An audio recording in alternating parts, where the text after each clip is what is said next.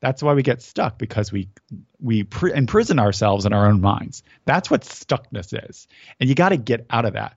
In some ways, we are a completely dependent society. We are we are not taking care of ourselves and our neighbors and our, our community in a way that I know we have the potential to do. Hey there, you're dialed into reboots, featuring stories about people who have been forced to start over, either through their own missteps or through no fault of their own. All walks of life anonymous or named, high profile or low down. Stories with heart, soul, and grit. Because knowing and sharing our stories is essential for living a life of joy, experiencing healthy relationships, and impacting the world around us in a positive way. Now, here's your host, Tracy Winchell. Are you stuck, scared, frustrated in the workplace? Sounds like you're in the same place I was a few years ago, scared to death that the freedom of entrepreneurship was a lot more unstable than traditional work. Listen up. Reboots episode R013 with Stephen Warley is going to give you some specific action steps toward that reboot that you want, but think isn't feasible. And you are going to want to take notes on this one. If at all possible, grab a pen and a notebook or even your phone if you're taking a walk. In newsrooms across the United States, election days are like fusing every big world sporting event with Christmas and the 4th of July. Election day coverage is nerve wracking, exciting, tedious, stressful, exhilarating, and exhausting. Well, for Stephen, a former broadcaster, Election Day 2000 represents his Liberation Day because that's the day he got word corporate America didn't need him anymore. He was laid off. Today, through lifeskillsthatmatter.com, Stephen's mission is to help people who are stuck in their life's works as he was for a while. We're going to talk with Stephen about the most important life skill that's not taught in school, the process of changing the way we see ourselves and the workplace. And Stephen also flips fear on its head and explains the inherent risks involved with waiting for someone else to feed us. Hey, Stephen, thank you very much for inviting us into your life. I appreciate it. Well, thank you so much for uh, providing me the opportunity to share it. Well, here's a true story. I am a huge fan of your previous podcast, Unstuckable, and I'd kind of lost track of you. And originally, when I set to do my platform, I wanted the, the my blog to be about knowing, sharing, and living our stories. And a friend of mine helped me come up with the reboots podcast concept. And I finally figured out that instead of forcing my writing into a box, maybe I should just do what Stephen did and learn from a ton of interviews and let my reboots guests teach me what then needs to be written. So thank you. Well, I'm glad you picked up on that because it, it, it's so much fun. I mean, what a gift like. Uh, I love being a student. That's how I view being a podcaster. Uh, just because there's I I truly believe, and I have, I've learned something from everybody. I really have. Oh, I agree, and I know beyond any shadow of a doubt that our listeners are gonna learn something from you. So let's just kind of dive in. Tell me something about you. What what business activities are you doing now? Life skills that matter. What does that mean? Life skills that matter. These are the skills that I think are never systematically taught to us, but they have everything to do with our happiness and our satisfaction. It's kind of crazy, right? Uh, for example, I think self awareness is the most important life skill. I mean, is the root. It is the mother of all, a mother, father, whatever you want, the the birther of all other life skills, soft skills, hard skills. Because if you don't know how to manage yourself, understand your potential, and manage your interactions with other people effectively, all those other skills are not going to be as optimized. You're not going to practice them as well as you could have, or you're going to get over reliant on willpower, brute force, rather than feeling in the flow of your natural self. And self awareness, I consider to be something like knowing our stories. So I'm all about that self awareness thing, and I fail at it quite a bit, you know? It's hard. Yeah. Um, I want us to dive in a little bit later um, on how you become more self-aware and how you implement some of the the life skills that matter. But I want to talk about your reboot story. Um, was it? And, be, and before we jump into that, could I just finish a thought on life skills that matter? Because really, my mission, I see work is fundamentally changing in a way that we haven't seen since the Industrial Revolution. And I think most people are completely unaware that this is happening and not and those of us who are aware are just trying to wrap our head, heads around of how to prepare this and how to prepare others for really thriving in this world where there might not be as much work as we know it or it's going to look very differently and how to really reframe our mindsets and how do we best you know be our best selves with all of these new challenges. And that's really kind of what lights my fire. I've been i i was you know laid off 17 years ago and the seed that was planted in my head because of that event, which we, this will be a good segue for your next question, is that there has to be another way of work than what I was taught because I feel so out of alignment with the way that I was taught to work. And I'm a person who's very motivated. I want to work. I enjoy it. I love creating. I love contributing. I love collaborating. But something was off for me about employment in a traditional corporation. And I want to answer that question.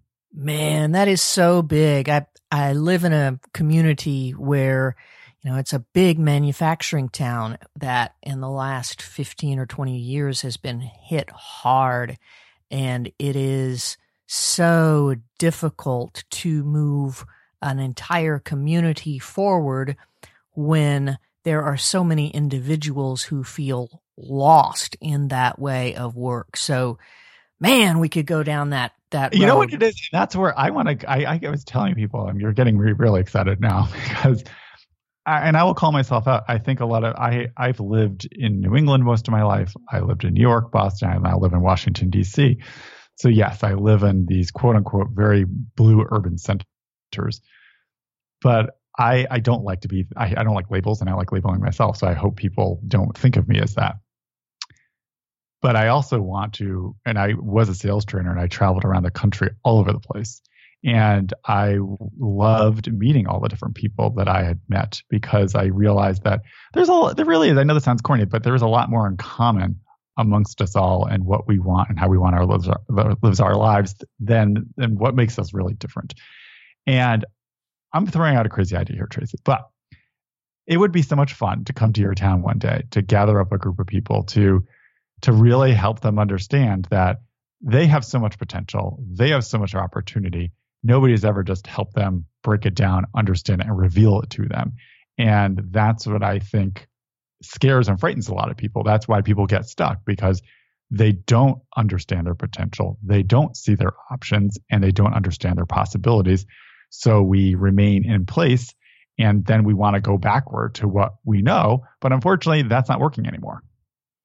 Okay, I'm all over that. Uh, we'll definitely take this up in a conversation offline. I love that. Yeah. We need to make that happen. We need you here. So, my reboot story. yes. Um, I do have, I was, you know, I had a specific moment because I, I love asking that question on my podcast. Like, when did you know like something was off? For some people, it's a series of moments, it's kind of a transformation for me, there was a specific moment that led to a transformation. And that moment was uh, getting laid off on election day 2000, which I now refer to as my entrepreneurial birthday. Oh, man. It's the third most important day of my life after look, being born and getting married. Look, I'm a broadcaster. I get how tough election day is. I've done many of those. And to get laid off on a day like that, oh, man, that's awful. Hold it. You were in broadcasting too? Yeah. Yeah. Seven oh. years, broadcast journalist, getting paid poorly to do things mother told you never to do. I was in broadcasting for 20 years myself. I did, I was on the content side, the production side, then I went over to the sales side, kind of uh, hopefully illuminate to broadcasters that they really needed to get into the digital world. Otherwise, they were going to suffer for it. And unfortunately, that's what's happening. And you were right. So you get laid off on election day 2000. Oh, mm-hmm. oh I get the heebie And thank you for doing me that favor, corporate America. Tracy, when people tell me they get laid off, I tell them, congratulations on your liberation. And they kind of like look at me. They're like, huh? Aren't you supposed to say you're sorry and you feel bad for me? And I'm like, eh, I don't. It's just, just because that is the common narrative we've all been taught to say. We're supposed to feel bad, you know, how this this system wronged you. And it's like we have we all have choices over everything that we do in our lives, and we need to wake up to that fact again. That happened to me two years ago this month. So yeah, we're we're congratulations we're, on your liberation. I know, right? Yeah. Okay. So that was your your forced reboot. It was a moment in time, huh? Yeah, and that led to a five years of what I rec- now, in hindsight, look back as kind of my stuck, my deeply stuck moment.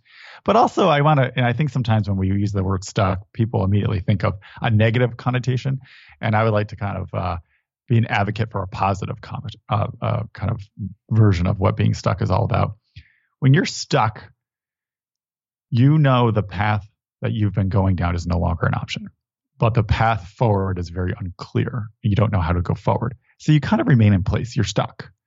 And what I did to finally get myself unstuck or through that period is really just learn a lot about myself, try a lot of different things, meet a lot of different people, and just go on that journey. I mean, I went to business school. I I did a lot of experiments as with freelancing and consulting and writing and creating all these things that I was previously afraid to do because I was taught to be an employee. You know, my parents were blue collar workers. Like that's what you do. You go to college, you get a job, and you're going to be fine for the rest of your life. That story does not work out for most people anymore. And it took me five years, Tracy, to accept that I was going to be working for myself. You know, even through that five period, I was still trying to look for jobs and but it, it slowly but surely as I got more and more comfortable with those entrepreneurial experiences, I said, hold on, hold on a second. Like when I can create my own income system, it's more flexible, more adaptable to changes in the economy than any company that I can go back and work for. And I get to design it myself and I can have it forever. Why do I want to go back to somebody else's system and be dependent on it? And I've heard you uh, share this example on a previous podcast, uh, on several times on on some of your podcasts. Um, the tiger in the cage Share oh, that. Yes. Yeah. So this is this is a fun story. I forget who told me, but the idea that you are a tiger, a lion, you're this caged animal, and you're in a zoo, right? Imagine the last time any of you have gone to a zoo. It's very cute. You see all these, these scary animals, the cute animals, but where are they getting their food? The human beings come along certain times of the day, and they give them their food. They just come very complacent. I mean, these animals are not themselves. These are not how they act in the wild. But then there's their their their cousins, there's some of their brothers and sisters who are lucky enough not to get caught, and they're still out there in the wild, hunting and finding their own food every single day. And they're really sharpening and honing their hunting skills all the time. And they are able to get their own food whenever they need it, whenever they want it. But those caged animals, they are completely dependent on the system that they are in, and the food has to be brought to them. And that is their only choice. So the analogy, uh, I, I liked using this as, a, as, an analogy because I felt like as an employee, I was that caged animal. That that that steady paycheck was the food that was brought to me or dumped into my bank account, you know, every other week. And and somebody said, "This is all we're giving you. That's it. No matter how much better or worse you did this week." And the more that I've been able to, you know, as I grew more comfortable working for myself, I love the idea that I can make as much money or as little money as I want based on the needs of my life at any given time. And being out here outside of a company, it really forces me to almost kind of be permanently looking for work, permanently looking for income. So that makes me constantly be building and developing my network. That makes makes me constantly conscious of finding new skills, developing my existing skills further. That is making me constantly look out for new opportunities, new obstacles to be aware of in the economy and how I'm going to respond to them and prepare for them. Because when you think about it, we all think employment is so secure and it's so safe, but it's actually shielding you from a lot of risk. And then the moment you get fired, the moment you lose your job, you're laid off, all of a sudden, all of that risk that you were shielded from gets piled onto you in, in an instant, in one day. You are cut off from all of your income. And and all of a sudden you realize, oh my gosh, I really don't know anybody outside of my company. How am I going to find a job or other opportunities somewhere else? My skills are kind of out of date because I was kind of complacent. I was floating along in my job. And then all of a sudden, this industry's really changed a lot. I mean, think about it. You and I came out of broadcasting. If you want to be a broadcast journalist today, you should know how to set up your own website. You should know how to podcast. You should know how to shoot your and edit your own video. Like that is not going to be done for you anymore. As you as you talk, I'm hearing the voices of a dozen people in my life who are extremely dissatisfied with their work because of the the changing climate.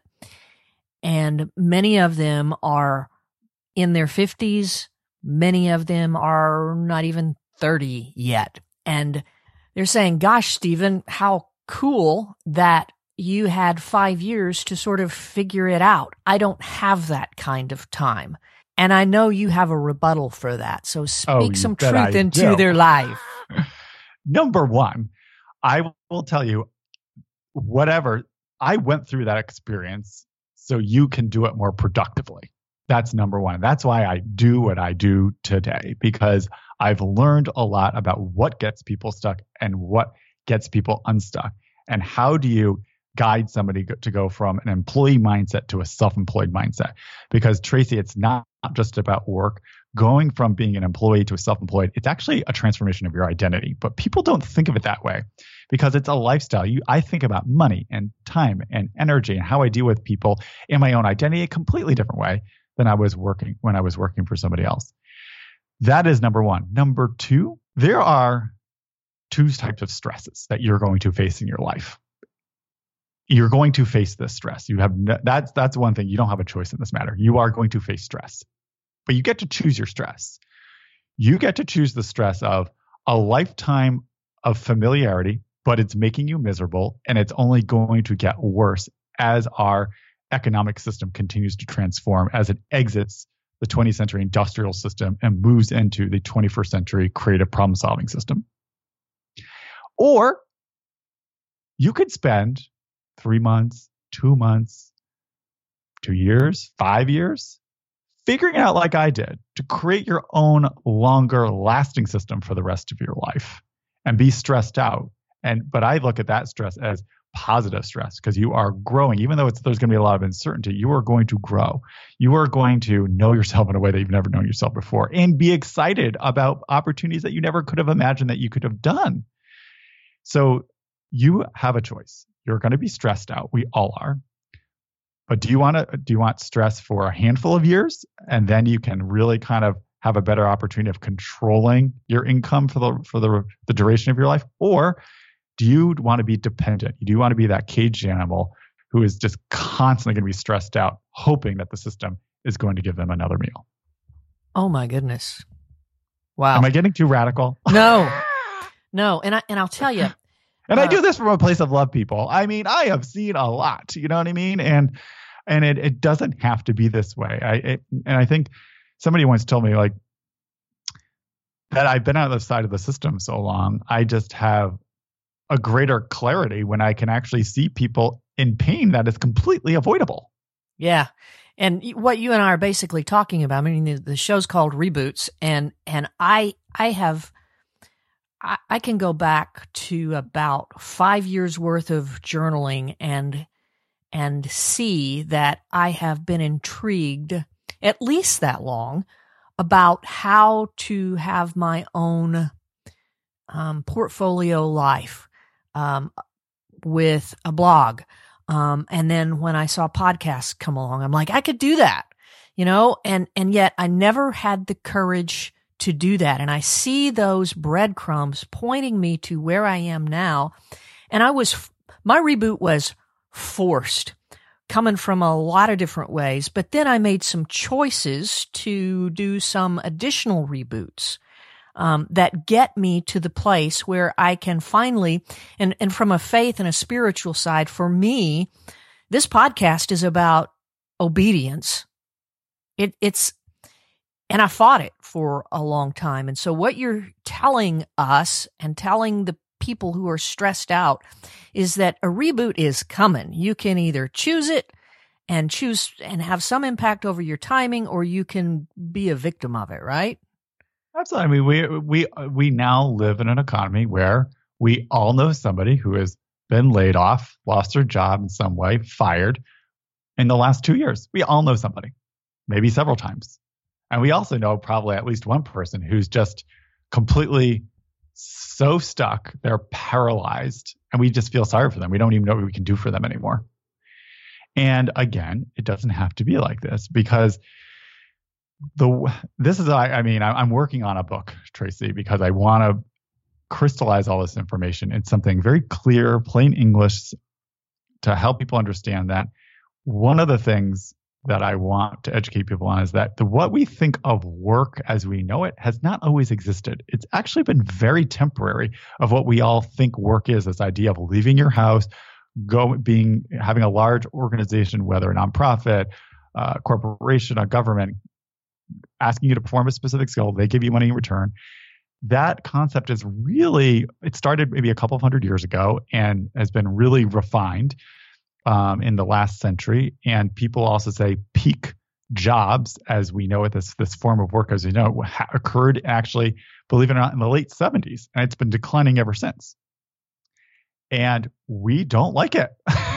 we are very uncomfortable with this. And this is the other thing that's fascinating to me, uh, Tracy, that as miserable as the this system is for making us, we just as humans, we love familiarity. We we prefer familiar misery over the possibility of uncertainty. Man, you're so passionate about all of this stuff and helping other people. Can you point back to when you were younger that says, "Oh yeah, this is totally me"? Yeah, I mean, it's funny now that you say, you know, you always have, it's a clearer picture when you're looking back than when you're living it, right? And I think it was always there. I mean, I would say I was probably a very closeted entrepreneur, you know, and I was living in an environment where that wasn't encouraged. And it's not encouraged in most places in America, it, it, which just blows my mind. America's supposed to be all about capitalism and independence and, you know, and taking care of yourself, taking care of your community. But in some ways, we are a completely dependent society. We are we are not taking care of ourselves and our neighbors and our, our community in a way that I know we have the potential to do. And I think looking back, I did have a tendency, like I, as soon as I was able to start working, there was something called a job bank in our town. So you were able, you were eligible to participate in that when you were 14 years old. I grew up in Connecticut, and you couldn't get a job until you were 16 legally, which again is also kind of crazy. I know there's child labor laws, and there's a whole reason why that, that, that's a good thing. But nowadays, I, I kind of think it's a good thing that you work or understand what work is like as early as possible. So I think I always had that that drive, that motivation to want to earn my own income and to go learn new things. My parents did not have to hound me to do this. So I've been working since I was 14, which by the way, Tracy, for any of your more your younger listeners, that's kind of like one of my litmus tests to kind of figure out wh- who, what kind of person am I dealing with here in terms of their openness to work for themselves. Um, when people tell me that they have they, they have not worked um, until they were the age of 22, if that's when they had their very first job, that makes me nervous. Yeah. Because that means they have not had as much time to really just do all the basics of what work is like, just something as dealing with other people and dealing with money and paychecks. And uh, I often find the people that I connect with the most or I'm most connected with are those who do have a job much earlier than that.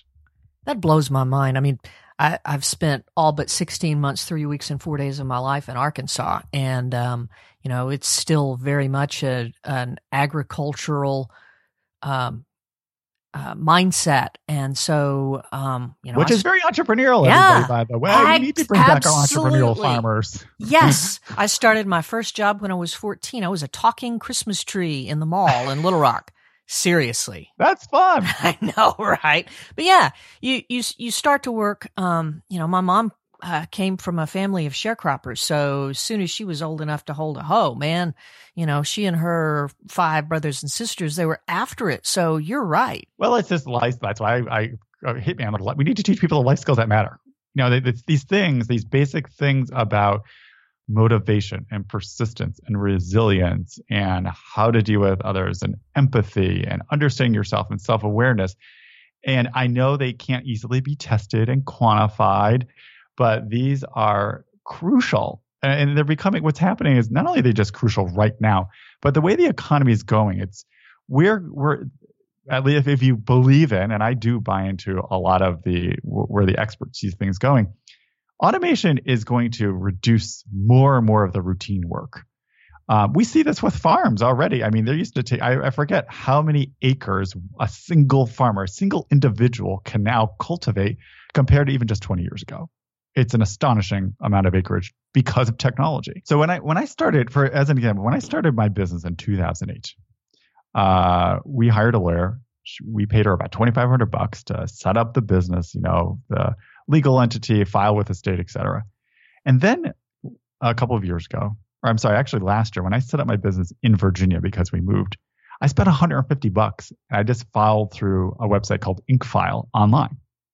They did it all for me, everything that a lawyer would have done previously.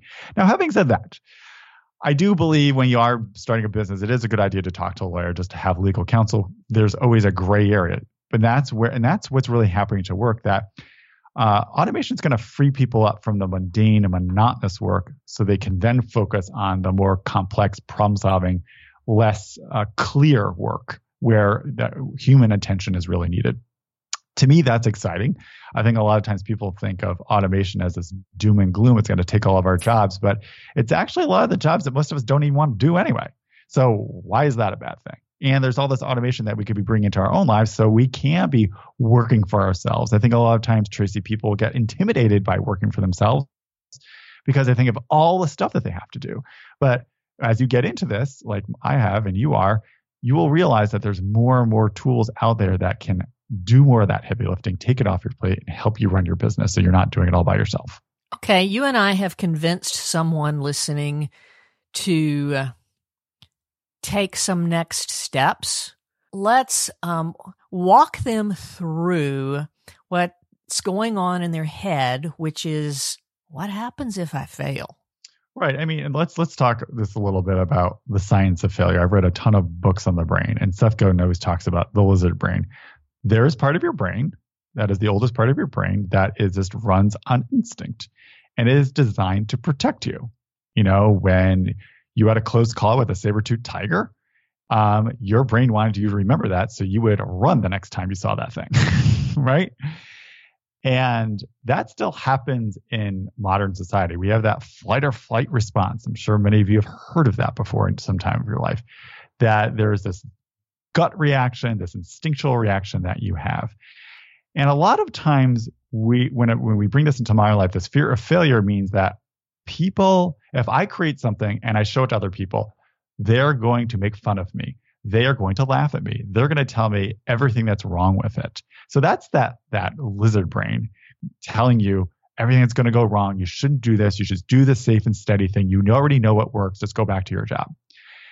And to put a positive spin on this, that lizard brain or those negative thoughts or that fear of of of uh, taking a leap of faith or being obsessed with being perfect is actually your brain is trying to protect you. It's protecting you from danger. But we have to uh, be aware that this is happening so we can override it. And that's the trick I've learned, Tracy, of how do you hack your brain is the more awareness that you bring, like, okay, I know my brain is doing this and kind of being more detached. But now I say, okay, I need to stop. And now I am going to go forward and do this other thing. Another strategy I'd like to tell people a lot of times when they're afraid of having something that's not too perfect or they're afraid that they're going to fail, I tell them just to do an experiment. I think sometimes people overcommit. Like the idea that people will spend, I don't know, $150,000 on uh, a law degree, go there for three years, and they've never set foot in a courtroom or they've never like hung out, a, maybe even was a paralegal in a law office just to experience what is it like to be a lawyer, to do it as an experiment before you make this huge commitment. So many people leave law school in debt a whole chunk of their life that they spend on this, and they don't even end up becoming a lawyer because they're like, oh, after all, I don't like it. that seems crazy to me. So I think the way to conquer fear in a more productive way is to say, hey, I'm just going to do an experiment. I'm just going to see what happens and I'm going to learn from it. So that way I get to that place at the end of the experiment. Either I want to go forward or I'm going to make some changes and take another step and do another experiment. And that's how I keep moving forward in the face of fear and uncertainty. Man, that's really good advice. And then and then when when we pair that experimentation with a couple of other things, and I'm going to throw both of these out there and and pick which one you want first. Um, when we when we practice our self awareness muscle, which is to write, and then when we find a community of people who will actually support us through our experimentation, man, now you've kind of got something cooking there. So take one of those and run with it. Yeah, but it's also it's just, they work so well together, right? I what and I love that you brought up this idea of writing and journaling a couple of times in our conversation.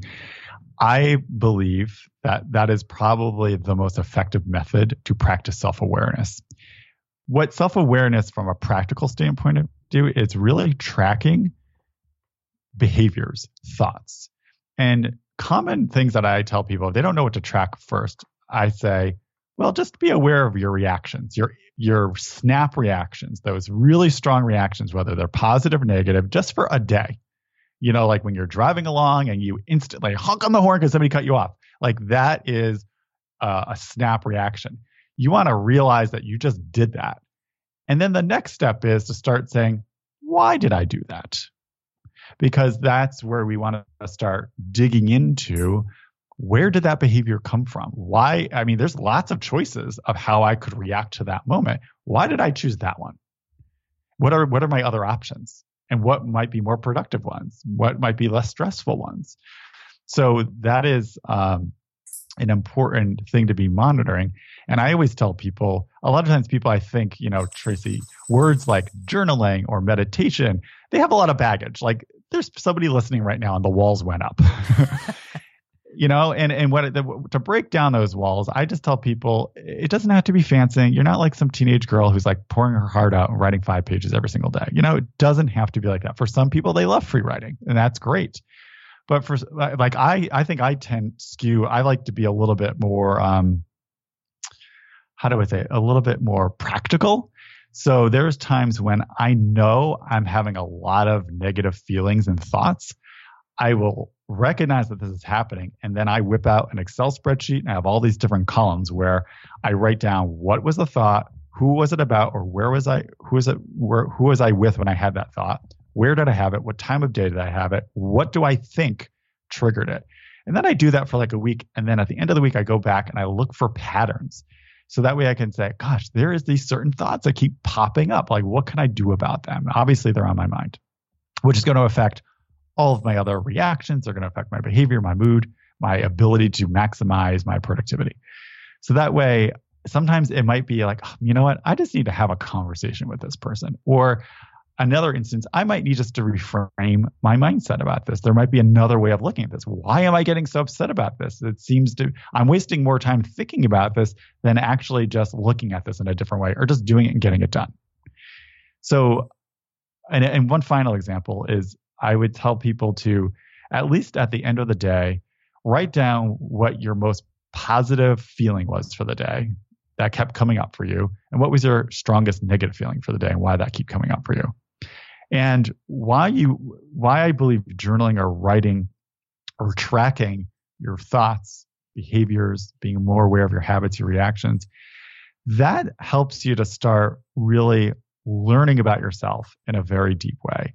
And that's going to help you start realizing wh- how are you holding yourself back? What are those limiting beliefs? What are those stories that you kept telling yourself over and over again that aren't helping you move forward? The ones that are saying, I have to, you know, a job means security. Well, that's only that's one version of security. You know, to me, that sounds like a nightmare now. You know, I mean, I think mm. security is having the ability to cultivate skills where I can make money all the time whenever I need it. And I think a lot of times in theory, people will be like, yeah, that does sound like a good idea. But it does take time to build. And I think that's where people get gummed up. Man, that is so good, Stephen. And you have a resource on your website. I'll link to it in the show notes about how to get started with um, the self awareness and uh, through journaling. It is incredible. Now let's uh, have a look at at that next component of community. And I know you uh, are an advocate of masterminds. Um, how how does one build a brand new community based on where you want to go with your life versus where you are and how does that impact our existing communities once again i mean i'm reading too much of these brain books and too much And i was a history guy so i love going back and saying like what's going on where did this all come from again humans are we evolved to work together not alone that's why we are so successful that's why we dominate this planet you know, because we are pretty fragile otherwise. you know, I mean, we're not very large um, compared to a lot of other animals. We don't have scary teeth or scary claws. And it takes like, uh, you know, at least 15 years before um, uh, a human can provide for itself, you know, a little longer nowadays in modern life. So, this idea, it's so important to realize that you need help. You need to work with other people. And your mother was right. You are the company you keep. You know, I know moms, you're very frustrated at some point in your life, but that thing she was right about.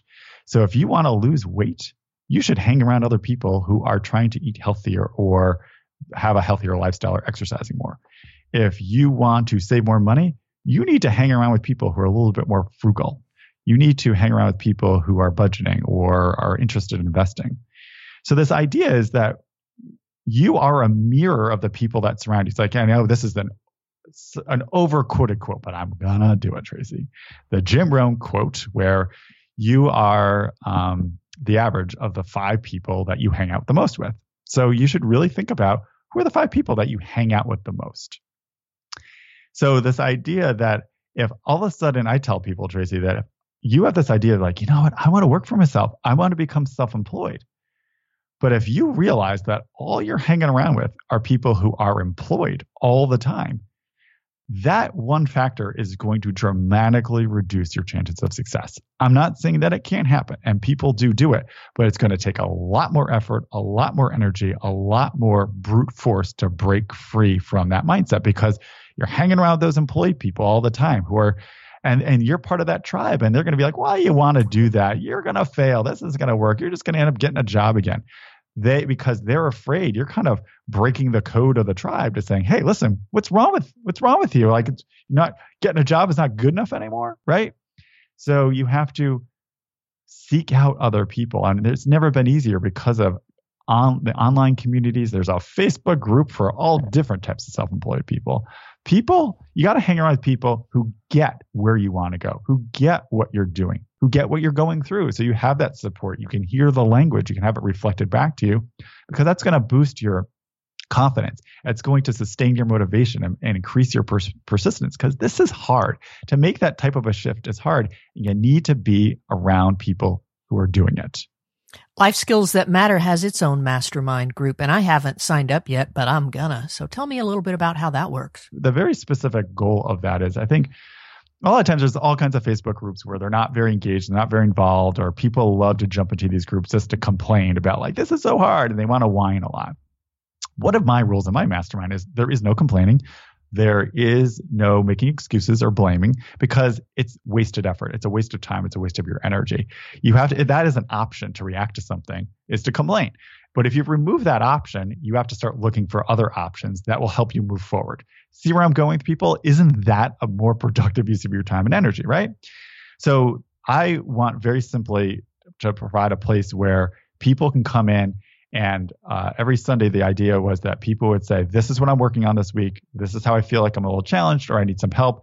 And other people can contribute and share what it is. You know, it's almost having like all these different on demand consultants working for you, but for free about how to keep moving you forward. And that's the beauty of something like a mastermind group. These are people who are going through it with you. They're a few steps ahead, they're a few steps behind, and they can come up with other ideas, another way of looking at things.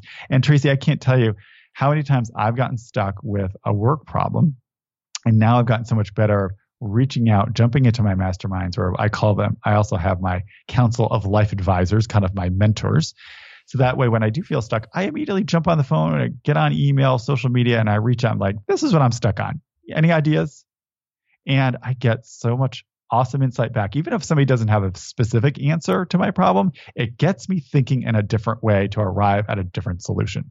Well, I know that you are in a mastermind group with a with a previous guest and Mr. Zach Sexton. Yeah, Zach says, I love this quote. Only I don't feel like you're Xanax, honestly. I, I feel like um, maybe you you've juiced me up on caffeine. But here's a quote. Uh, Stephen Warley is my entrepreneurial Xanax. I can and have come to him in total freakout mode. Minutes later, I'm not only calm, I'm energized. He has a special way of showing you how to see the opportunity, remember your deeper purpose, and pull the lessons out of disappointments. I don't see you getting disappointed very often, sir. I do. I do get disappointed. Um, what, how do what do you mean by that? Explain. Go a little deeper. You're you're upbeat. Um, you're so energetic. Um, and and I think where I'm diving into this is that we get into that pitfall of comparison where we see Stephen Warley as always upbeat. And I know, you know, he's not all the time. Exactly.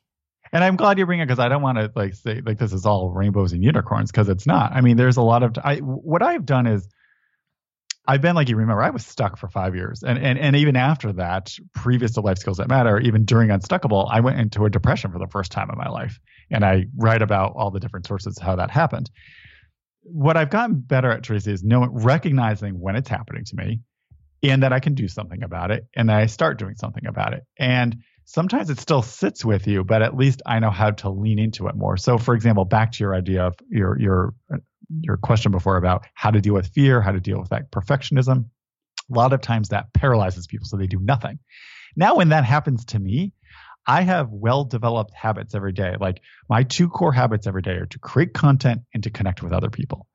And when I'm feeling really stuck or I feel like the negativity is starting to set in, that's when I know I have to go into habit mode and and not think and just go like, all right, Stephen, you have to go reach out to people you have to go um, you know work on this video. You have to go write a blog. I kind i lean into my habits. That's how i muddle through the uncertainty uh, because i'm a big believer in constantly taking some sort of action and interacting with the world interacting with others because that's what's going to get you out of your funk and get you out of your head. That's why we get stuck because we we pr- imprison ourselves in our own minds that's what stuckness is. And you got to get out of that. And to your point, it's it's writing, it's hanging with other people, it's doing these experiments. That's how we start coming out of that and we don't get so paralyzed by that fear. That's how I can snap myself out of disappointment. I mean, I'm going to have it just as much as anybody else, but I'm better at getting out of it more, more quickly than other people are. I want to respect your time. We're we're almost out of out of time, but I have three questions that I want to ask you. And one is about um, your philosophy on addition through uh, subtraction.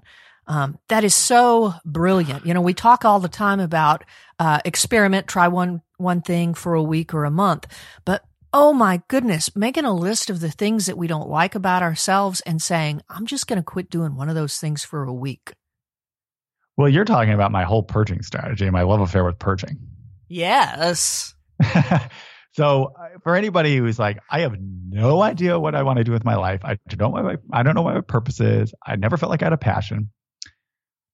Uh, if you could link to this, Tracy, because it's all about purging your life. Because in America, we think every time something's wrong or we want to make a change, we add something to our lives. We are horrible at subtracting stuff. We don't take anything out. Just because you for, something as simple, every time I get a new shirt in my closet, that means I have to remove one shirt. So it's always staying the same. Most people, you can't even walk in your closet anymore because you never get rid of anything. So what when you well, we'll just take possessions for example. When you start looking even at your home office or you look at your bedroom, when you get rid of everything that you have not used in the last year and you know you're not going to use, or it does not bring any joy or excitement to you, and you, are like, why am I hanging on to this anymore? Get rid of all that stuff. What remains behind is stuff that you really do like. That does give you energy. That does excite you. It's kind of like the tide is going out, and then you can kind of see in the sea bottom. I'm like, oh my gosh, here's the stuff. This is who I am. This is what I really like. You start to get to see yourself again. And I mean, there's, I, I, Tracy, this is one course I want to do one day. Sometimes I think it's a little bit of a risk, but this idea of systematically purging your life, I think a lot of times people talk about just doing your possessions, but I'm, I'm about, you know, doing this with your relationships, doing this with your obligations, doing this with all of your digital content, your phone. This is about doing this with your mind and your thoughts. I mean, really cleaning all this stuff out. And one final thought, Tracy. A lot of times we always think of our stomach as a digestive organ but our brain is too. That's where all the information is coming into.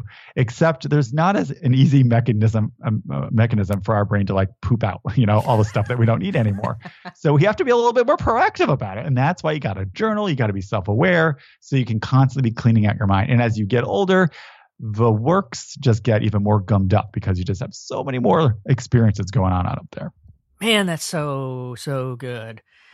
All right, next to the last question the redemption in your suffering, what good in your life exists today, but for that moment on election day 2000 when the corporate world said, You're out of here, Stephen.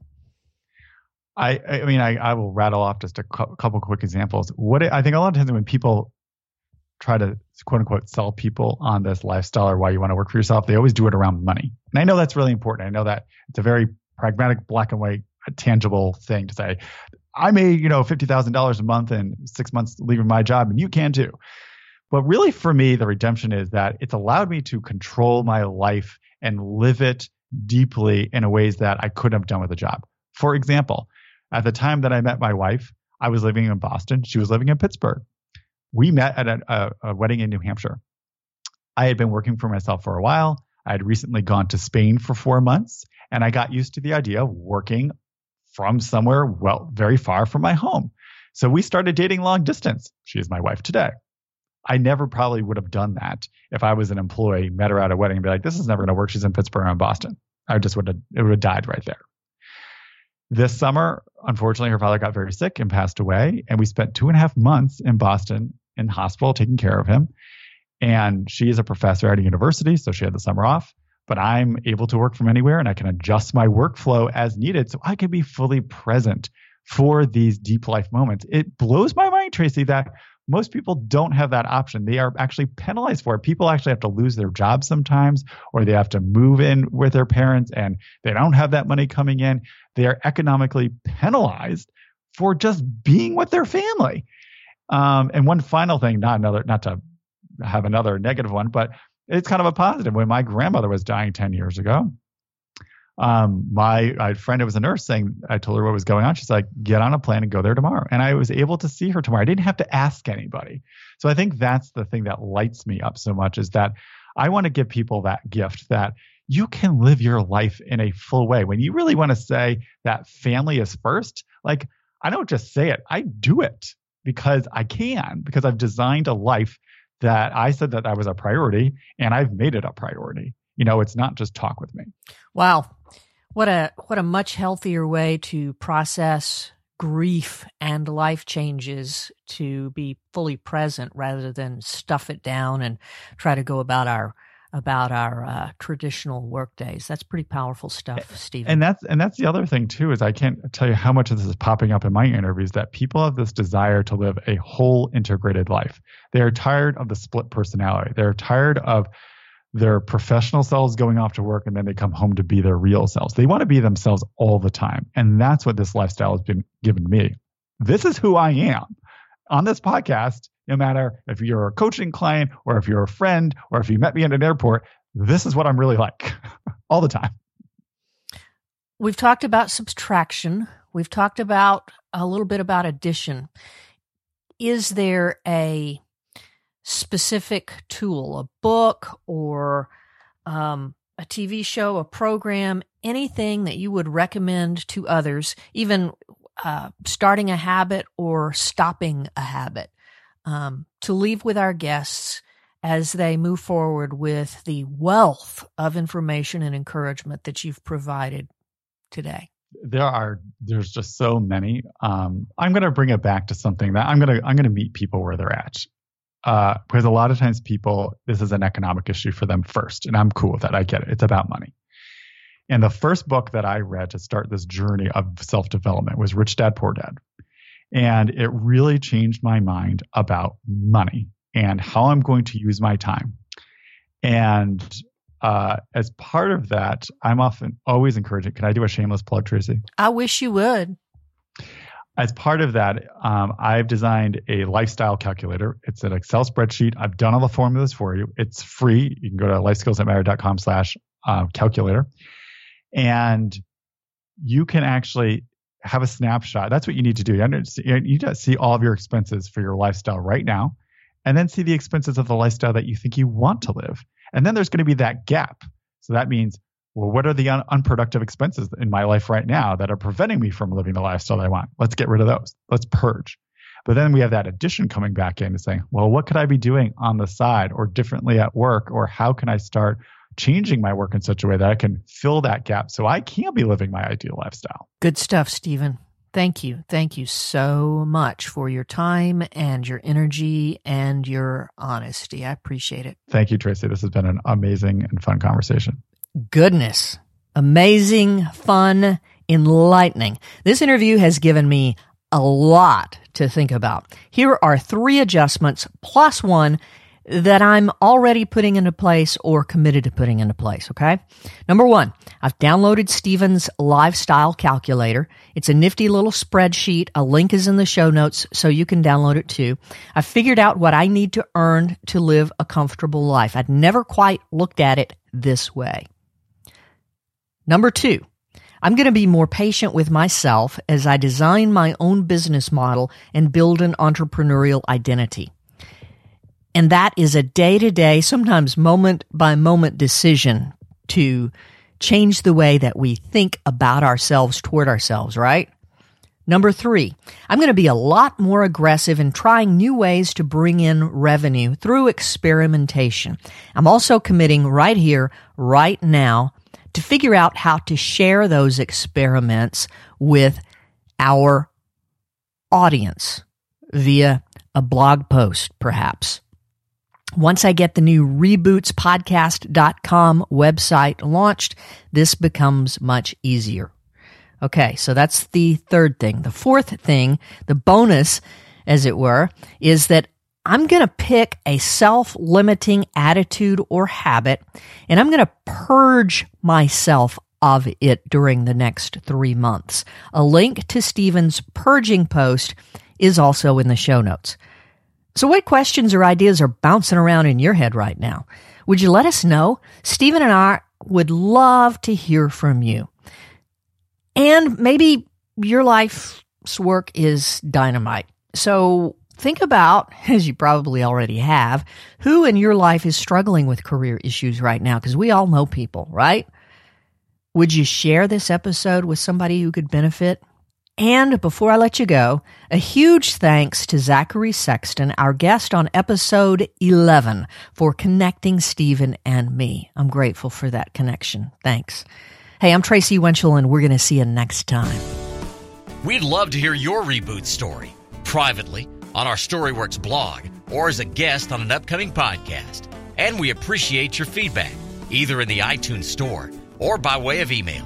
Drop us a line reboots at winchellstoryworks.com or on our website, winchellstoryworks.com.